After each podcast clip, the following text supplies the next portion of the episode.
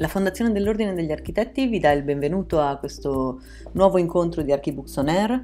Io sono Florencia Andreola e insieme a Simona Galateo e Emanuele Salvetti curo questo ciclo di presentazioni di libri sull'architettura, la città e il design. Oggi presentiamo il libro Perché gli alberi non rispondono, lo spazio urbano e i destini dell'abitare di Carlo Sini e Gabriele Pasqui, pubblicato da Giacca Book nel 2020. Ne parliamo con eh, Gabriele Pasqui, l'autore del libro, il quale insegna politica urbana e analisi della città e del territorio al Politecnico di Milano, dove ha diretto il Dipartimento di Architettura e Studi Urbani. Ne discutiamo insieme a Nicola Russi, che è un architetto e professore di progettazione architettonica urbana presso il Politecnico di Torino, il quale nel 2008 ha fondato a Milano lo studio di progettazione in laboratorio permanente, con il quale ha vinto il concorso internazionale per gli scali ferroviari Farini e San Cristoforo a Milano. Diamo il benvenuto ai nostri ospiti. Dunque, io la prima questione che pongo è il titolo del libro, che è un titolo molto suggestivo perché gli alberi non rispondono. E chiederei magari a Gabriele di spiegarci meglio questa scelta il significato di questo titolo. Grazie innanzitutto per questa occasione, grazie a Florenza e grazie a Nicola che ha accettato di discutere con me. Beh, eh, il titolo in realtà è una citazione, una citazione del Fedro, all'inizio del Fedro Platone con i suoi amici sta camminando, si apprestano a discutere dei temi del dialogo, che è un dialogo sull'amore, come è noto, e all'interno di questa discussione si stanno spostando al di fuori del centro urbano di Atene, diciamo così. E una delle cose che dice a un certo punto Socrate, che è il personaggio del dialogo insieme ai suoi amici, è che lui fa sempre un po' fatica ad uscire dalla città perché la città è il luogo nel quale si costituisce lo spazio del dialogo. Quindi gli alberi non rispondono, non è come dire una posizione che riconosce allo spazio extraurbano un valore negativo, assolutamente, anzi più volte Socrate dice è un posto bellissimo, ameno, eccetera, eccetera. Però è la città il luogo dell'interazione sociale, il luogo del dialogo, il luogo anche del conflitto. Quindi il richiamo era un po' a questa posizione. In fondo la filosofia nasce proprio urbana, no? nasce proprio dentro lo spazio della città. E quindi il richiamo era questo. Dopodiché il sottotitolo, che è lo spazio urbano e i destini dell'abitare, allude al fatto che, che cosa sia l'urbano oggi è molto diverso da quanto era allora e forse su questo dobbiamo riflettere un po' e in un certo senso con il professor Sini ci abbiamo provato. Mi sembra comunque molto interessante. Io ho scorso il libro, me l'ho letto anche con una certa attenzione. Ho trovato alcune parti che mi hanno ispirato anche creando dei collegamenti tra il ragionamento che tu sviluppi insieme a Sini in questo libro e il lavoro di Nicola Russi sul progetto del vuoto, che è un libro che abbiamo presentato poco tempo fa, sempre nel ciclo Archibooks. E allora da questo punto di vista, a un certo punto c'è una parte nella quale dici è certamente vero che attrezzare anche attraverso il progetto dello spazio fisico dei luoghi che siano aperti a questa possibilità mi sembra il massimo che possiamo fare che intanto attrezzare attraverso il progetto dello spazio fisico dei luoghi mi sembra interessante, no? Ciò significa da una parte abbandonare l'idea secondo la quale il progetto dello spazio e la configurazione fisica degli spazi urbani determini comportamenti individuali e sociali. Ecco, questa questione relativa all'apparecchiare delle condizioni di possibilità, no? che a un certo punto dici in questo modo, mi riporta appunto al libro di Nicola, al progetto del vuoto, no? il predisporre un luogo in cui delle cose possano succedere in qualche modo. Per cui magari chiederei a Nicola di commentare rispetto a ciò che ha ritrovato anche lui forse in questo libro. Assolutamente. Faccio una premessa. Questo libro mi è piaciuto moltissimo perché quando ho capito che avrei letto diciamo, un dibattito, uno scambio tra due pensatori, mi immaginavo che mi sarei trovato di fronte a un'apertura di interrogativi, a uno scambio dialettico ma non a delle risposte o comunque avrei avuto più difficoltà a trovare dei punti di vista che avrebbero in qualche modo condizionato poi i progettisti. Invece tra le righe del libro ho potuto intravedere delle linee di pensiero che in qualche modo possano essere da reale guida per la progettazione contemporanea e questo mi ha veramente fatto molto piacere nel leggere il libro. E in particolare questo aspetto che sottolineavi tu, Florenzia, il tema di apparecchiare condizioni di possibilità all'interno dello spazio, immaginare che gli spazi possano divenire essi stessi supporto di pratiche previste e non previste, credo che sia una delle questioni cruciali nella progettazione dello spazio contemporaneo. E questo è un tema che si pone a tutte le scale, dalla scala di una piazza al progetto di un quartiere. Come facciamo noi a garantire delle strutture che consentano pratiche civili, condivise, democratiche e allo stesso tempo permettano quella fluidità, quella flessibilità proprie della nostra contemporaneità.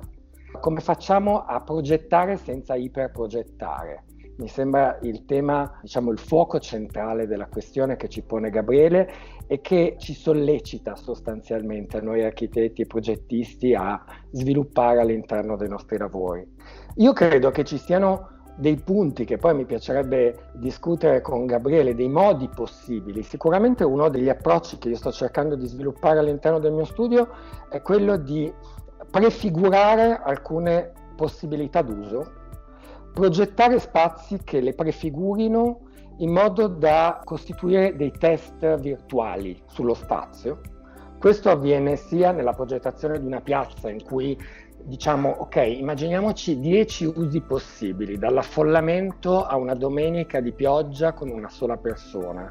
E questo avviene anche nella progettazione di un quartiere. Cosa può succedere se questo quartiere si svilupperà tantissimo o se dovrà invece incontrare dei momenti di crisi o dei percorsi economici di sviluppo diversi.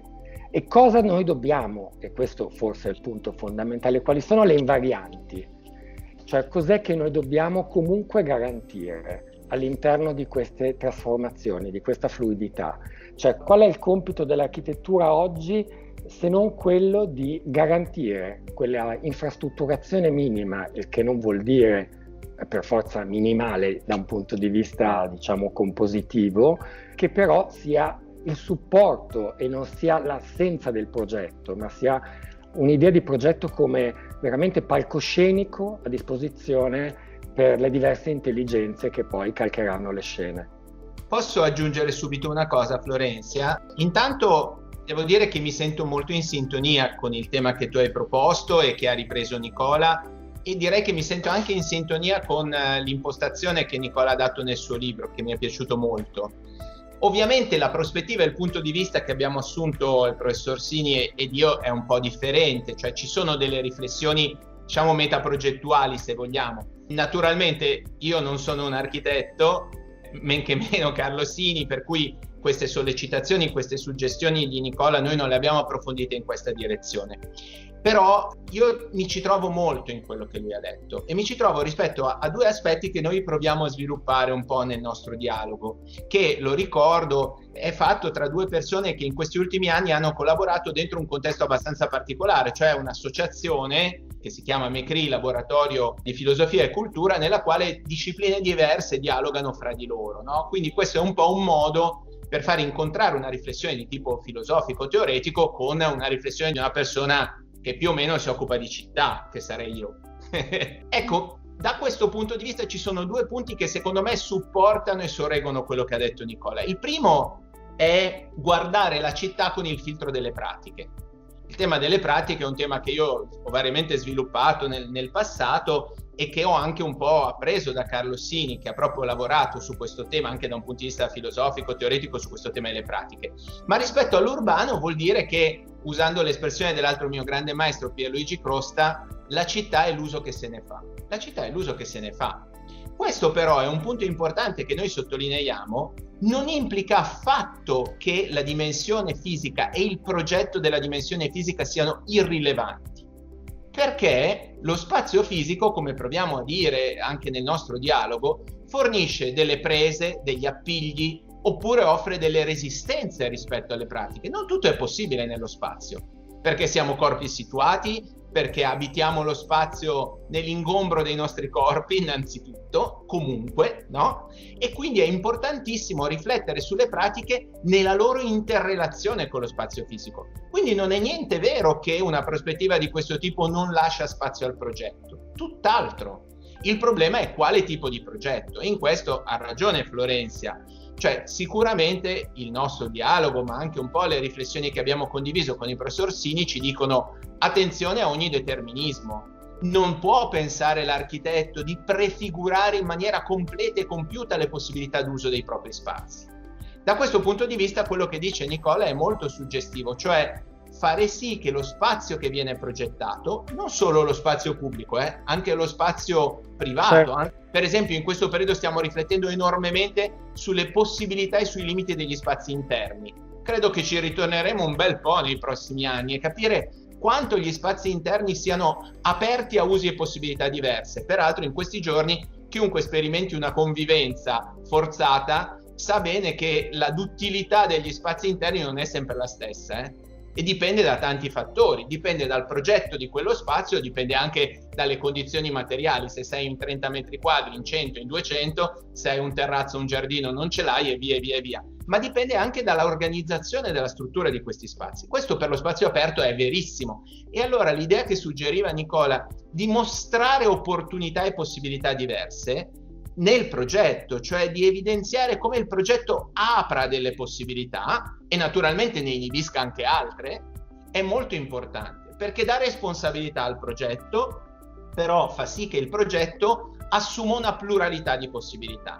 E l'altro aspetto che per me è molto importante è che nella città contemporanea, in generale, ma penso alle nostre città, eh, a Torino, a Milano, Parma, che sono le città in cui bene o male noi siamo variamente collocati in questo momento, rappresenta no, eh, un punto importante ed è la pluralità delle forme di vita. Io ho usato in altri miei testi, ma lo riprendo qua, questa idea di un pluralismo radicale, no? Cioè il fatto che il modo in cui le persone, gli esseri umani, gli individui, i gruppi abitano lo spazio è molto variegato. Lo è sempre stato nelle città, ma oggi lo è ancora di più. E questo sfida il progetto perché è un progetto che non può più standardizzarsi, no? non può più ricostruirsi rispetto a un'idea di che cos'è, per esempio, il soggetto che deve abitare lo spazio. Ho in mente Le Corbusier, naturalmente, no? Quello è un maschio alto 1,75 m, dico per dire, fatto in un certo bel modo se tu già sei una femmina, vieni dal Bangladesh e sei alta 1,60 m e hai 15 anni o 85, questo ti cambia molto, no? E perché il tuo modo di vivere, di abitare lo spazio, lo spazio interiore, lo spazio esterno, lo spazio aperto, eccetera, eccetera, è drasticamente diverso potenzialmente anche conflittuale. Ecco, un progetto che si fa carico di questo, come diceva secondo me Nicola, se ho capito bene, è un progetto che assume questo pluralismo non come un vincolo, ma come una possibilità, anche come un valore in un certo senso.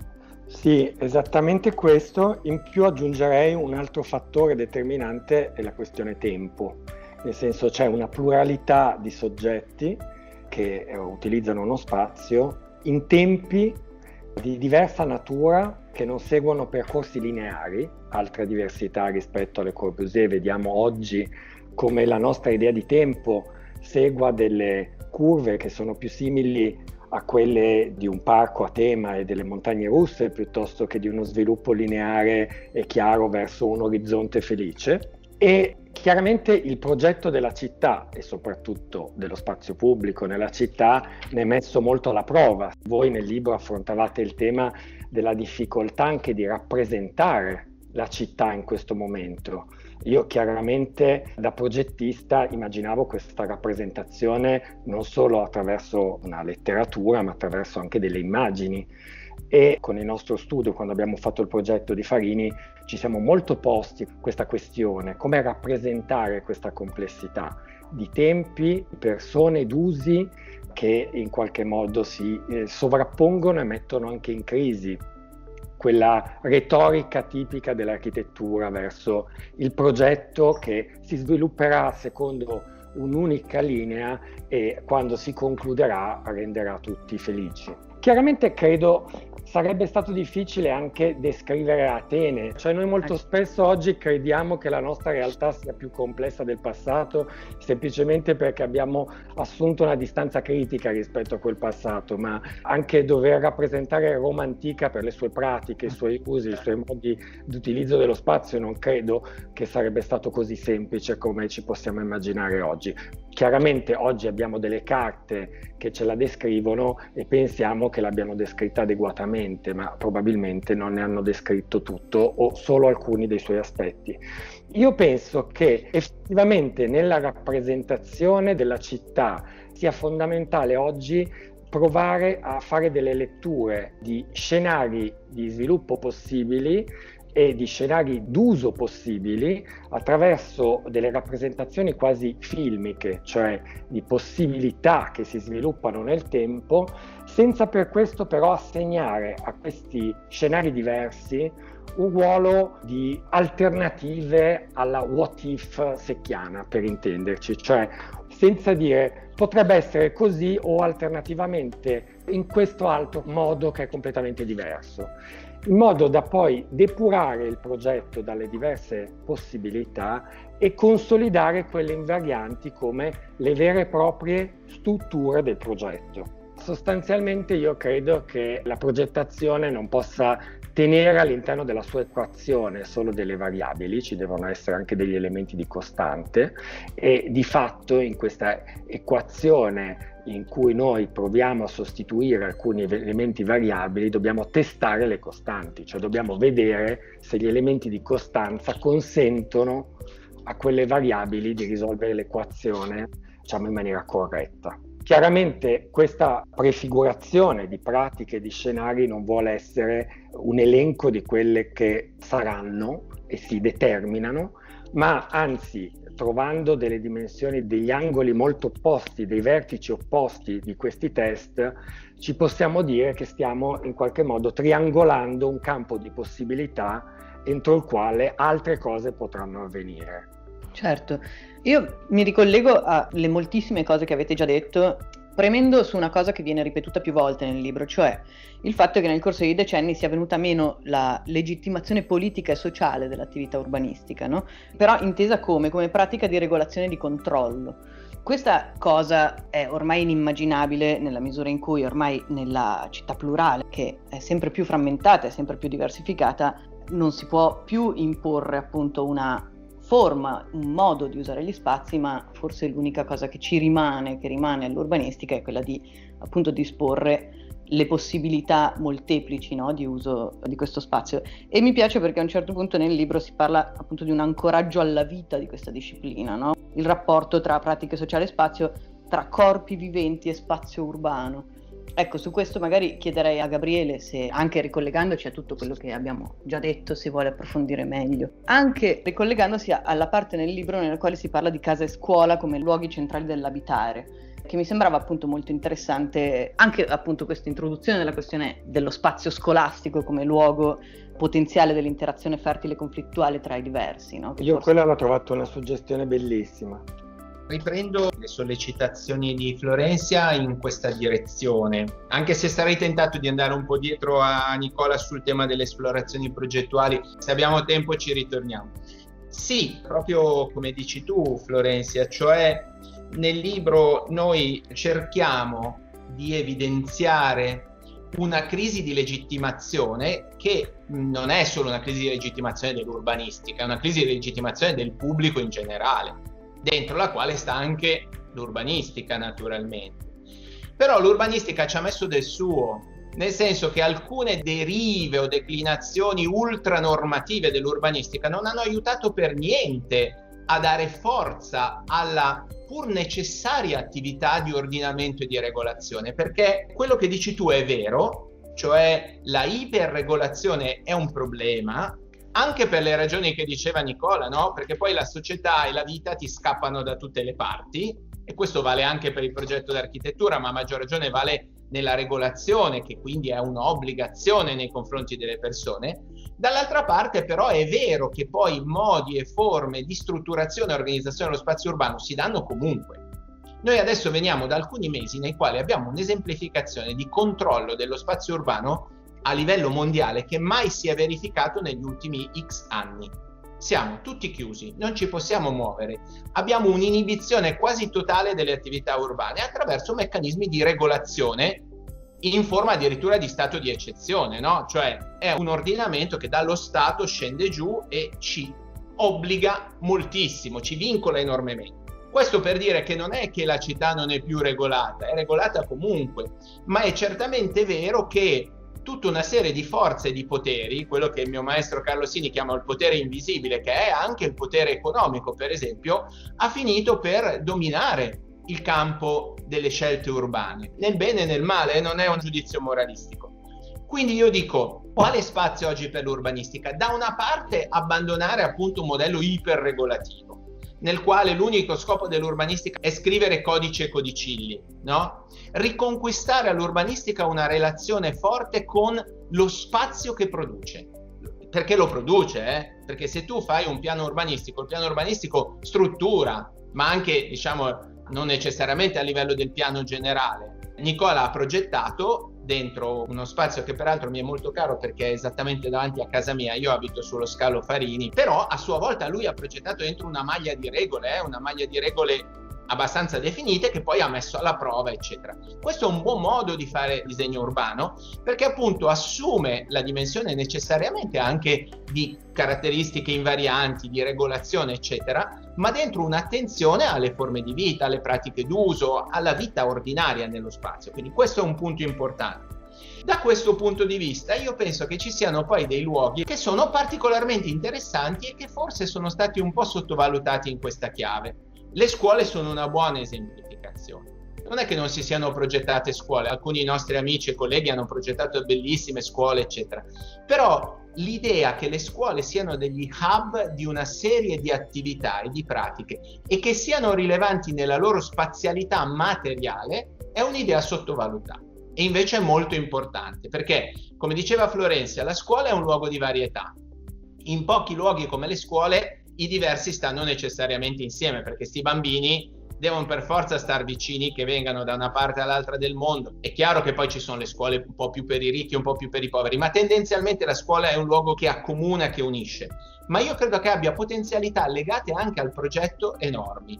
In questo è abbastanza interessante che la discussione che si sta avendo in questi giorni sul ritorno a scuola è troppo poco sulla dimensione spaziale. Cioè l'unica cosa che si osserva dal punto di vista spaziale è la prossemica della distanza ma le scuole hanno enormi potenzialità perché hanno degli spazi aperti all'esterno, perché sono legate al quartiere, perché hanno delle dotazioni di verde o di spazio pubblico straordinarie.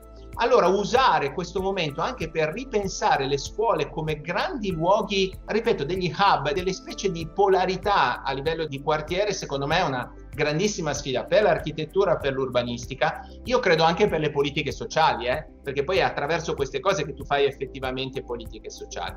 Non basta dare il tablet ai bambini che non ce l'hanno, che pure è molto importante.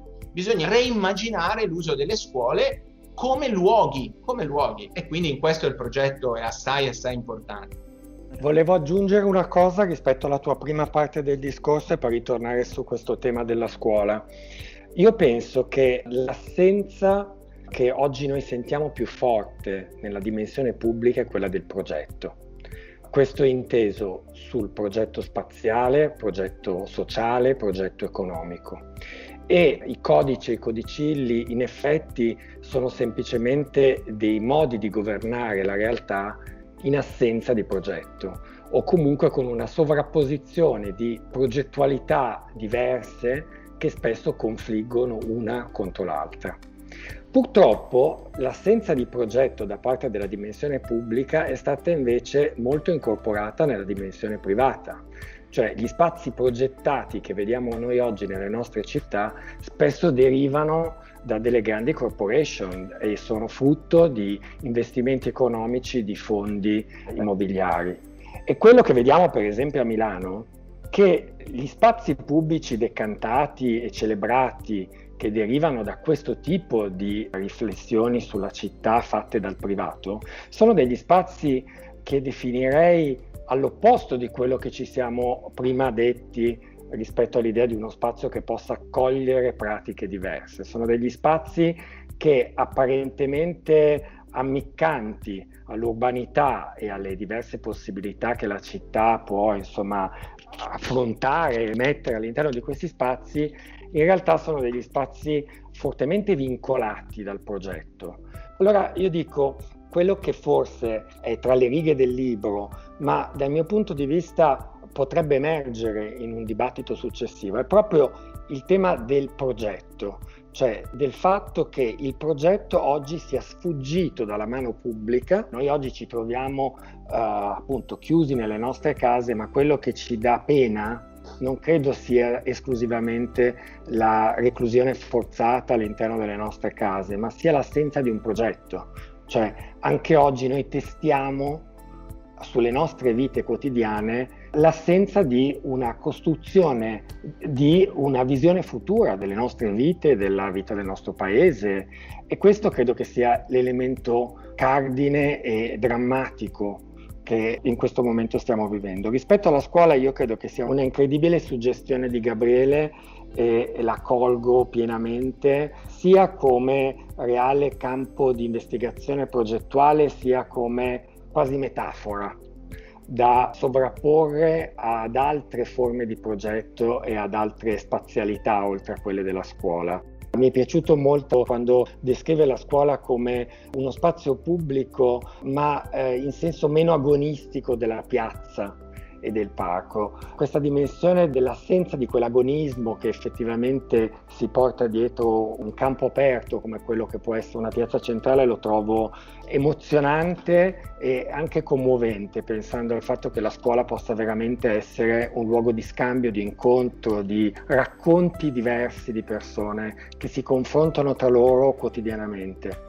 Dobbiamo avviarci verso la conclusione. Io per concludere vorrei sollecitarvi su una questione che è emersa recentemente attraverso questo articolo che Stefano Boeri ha scritto per Repubblica. Vi sollecito su questo perché il libro di cui stiamo parlando parla ovviamente di città, ma parla anche e soprattutto di città come destino dell'umanità per certi versi, no? che è un tema che abbiamo già sentito tutti, cioè si sa come dire, che il destino è urbano e che la popolazione sta crescendo in maniera esponenziale e ormai, dice il libro, appunto nel 2007 la popolazione terrestre che vive nelle città ha superato il 50% e non si potrà che crescere da questo punto di vista. Ora, mi chiedo, data la situazione in cui ci ritroviamo oggi a causa di questa emergenza sanitaria, se sia ancora così a questo punto. Boeri propone di andare via dalle città e di riabitare i vecchi borghi Basterebbe avere una bella rete internet che funziona e poi a quel punto possiamo ripopolare tutta l'Italia. Cosa ne pensate di questo orizzonte possibile? Io penso, ho anche un po' difeso, diciamo, da alcune reazioni un po' virulente nei confronti della posizione di Stefano Boeri, non tanto la posizione in sé, quanto il fatto che valga una riflessione. Naturalmente con alcune specificazioni. La prima, non possiamo affatto immaginare che questa sia diciamo una tendenza globale di deurbanizzazione o di controurbanizzazione. Io questo non ci credo. Allora, intanto perché bisogna guardare a livello globale. È vero che in alcune città del Global South in questo momento i più disperati stanno scappando dalla città, ma semplicemente perché muoiono in questo momento nella città, muoiono proprio di fame perché una serie di attività che svolgevano durante il periodo ordinario adesso non le riescono a svolgere. Ma state tranquilli che appena possono ritornano, ritorneranno nello spazio urbano, perché per quanto con difficoltà, con criticità, quello spazio urbano è comunque troppo attrattivo. Quindi io penso che il destino rimarrà urbano. Naturalmente io penso che una seria riflessione sulle aree interne, sui borghi abbandonati per il nostro paese sia importante.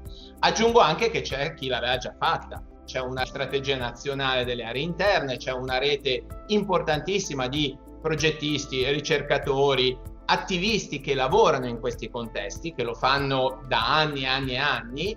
Secondo me quello che è importante è che una prospettiva, diciamo, di uscita da questa situazione sia una prospettiva che prova a tenere insieme delle ipotesi, delle idee, dei progetti per le diverse Italie, cioè per l'Italia più strettamente urbana delle aree metropolitane, per l'Italia di mezzo, quella delle aree distrettuali che sono in difficoltà, quella delle aree agricole in semiabbandono e poi naturalmente per i borghi abbandonati, per gli Appennini centrali, eccetera.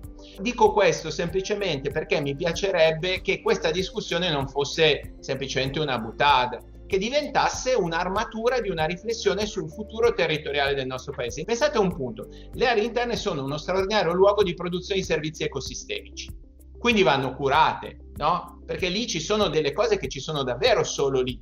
Non può essere semplicemente il riconoscimento che alcune fasce d'elite delle città centrali prendono e in condizioni economiche che glielo permettono vanno a ristrutturarsi i borghi. Ecco, questo lo vedrei come negativo verrebbe anche da pensare no, che non mi piacerebbe pensare che chi è più ricco durante il periodo estivo, ci sarà anche il cambiamento climatico con cui avremo a che fare, prende e va nella seconda casa per sei mesi con la connessione perfetta e poi chi deve lavorare nei bassi servizi rimane in città a morire di caldo a 50 gradi. Ecco, non credo che questo possa essere da un punto di vista delle prospettive una cosa interessante.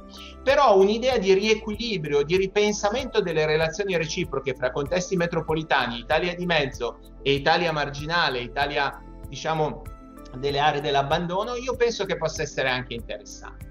Allora, sicuramente anch'io penso che di città non sia facile tornare indietro.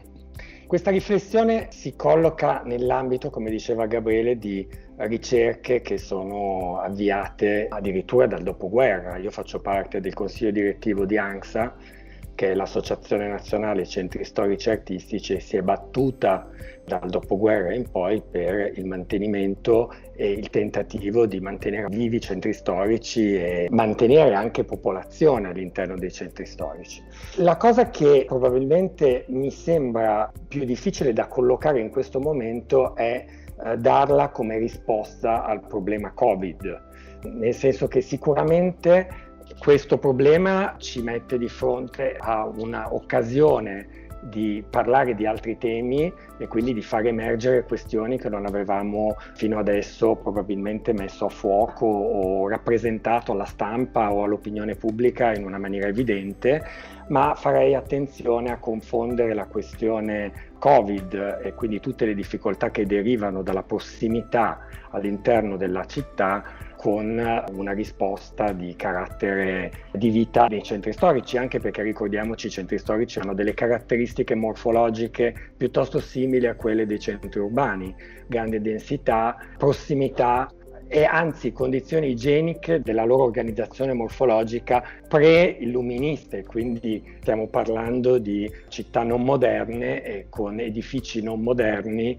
che hanno tutte delle questioni igieniche che non sono state affrontate dall'urbanistica moderna.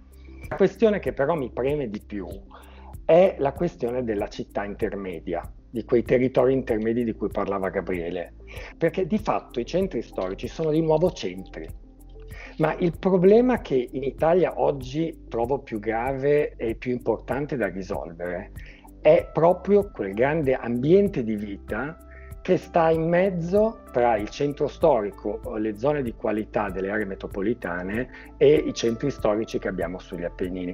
Io credo che il 70% della popolazione viva in territori urbani non rappresentati, non realmente compresi, non progettati e quindi questa dicotomia città-campagna, metropoli-centro storico la trovo inadeguata rispetto alla complessità di ambienti che ci sono nel nostro paese, di territori completamente diversi, saldati tra di loro, con delle grane estremamente variegate.